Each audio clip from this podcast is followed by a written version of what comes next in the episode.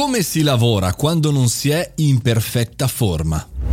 Buongiorno e bentornati al caffettino, sono Mario Moroni e anche oggi parliamo di una news, di un consiglio, di una riflessione come quella di oggi personale che condividiamo così davanti alla macchinetta del caffè virtuale. Come si lavora quando non si è in forma? Beh, disclaimer, non sto parlando di forma fisica perfetta, tonico e vi dicendo, perché personalmente non lo sono mai, ma invece magari so, un, un po' di stanchezza, eh, magari la voce si abbassa, un po' di rincoglionimento generale, ecco qualche piccola eh, così, eh, tricks, qualche piccolo consiglio. Personalmente mi capita spesso ultimamente di cercare di tutelarmi dal punto di vista fisico, perché? Perché l'aria condizionata io la odio terribilmente e girando in vari hotel per eventi talvolta non si può neanche spegnere, devi dormire con il cappotto praticamente, oppure chiaramente sei in una condizione all'aperto, fortunatamente ora qualche evento all'aperto c'è e magari insomma prendi un po' po'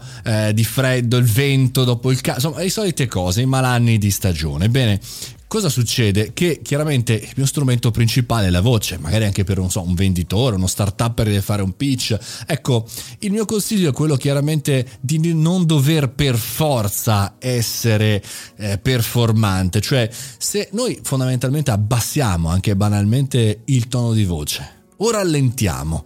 O in qualche maniera per esempio utilizzo una caramella come la più famosa Maria De Filippi durante le sue conduzioni. Magari aumentiamo appunto in questo caso la salivazione e ci aiuta respirando magari in maniera eh, abbastanza furba quindi più lenta la nostra eh, conduzione il nostro speech se dobbiamo parlare in remoto o dal vivo con delle persone Secondo punto per me è lanciarsi totalmente in quell'unico lavoro, staccare tutte le cose in più, tutti gli altri lavori, tutti gli altri pensieri, se possibile, e dedicarsi cuore e anima al progetto, ma cercando di fare più, le più pause possibili. Talvolta facciamo, seguiamo magari un evento, ci mettiamo lì ore e ore prima, ecco, magari, come dire, concentrare le forze solo in un unico momento, perché anche la mente, come il corpo, se è performato in un stretto numero di minuti è più facile che resista rispetto che ore ed ore.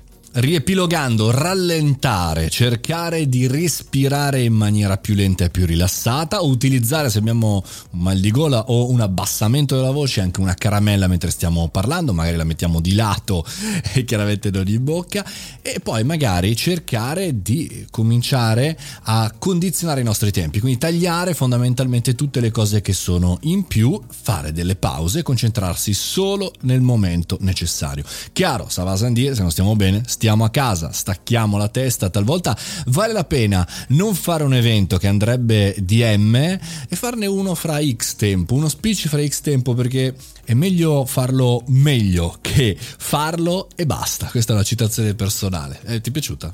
Non è, non è il massimo, è vero. È vero, sono per done is better than perfect, però in questo caso se è fatto male è meglio non farlo. Detto questo ci sentiamo domani ore 7.30, podcast del caffettino, torniamo sulle news, ogni tanto così alterniamo consigli news, consigli news, buona settimana fate i bravi guerrieri!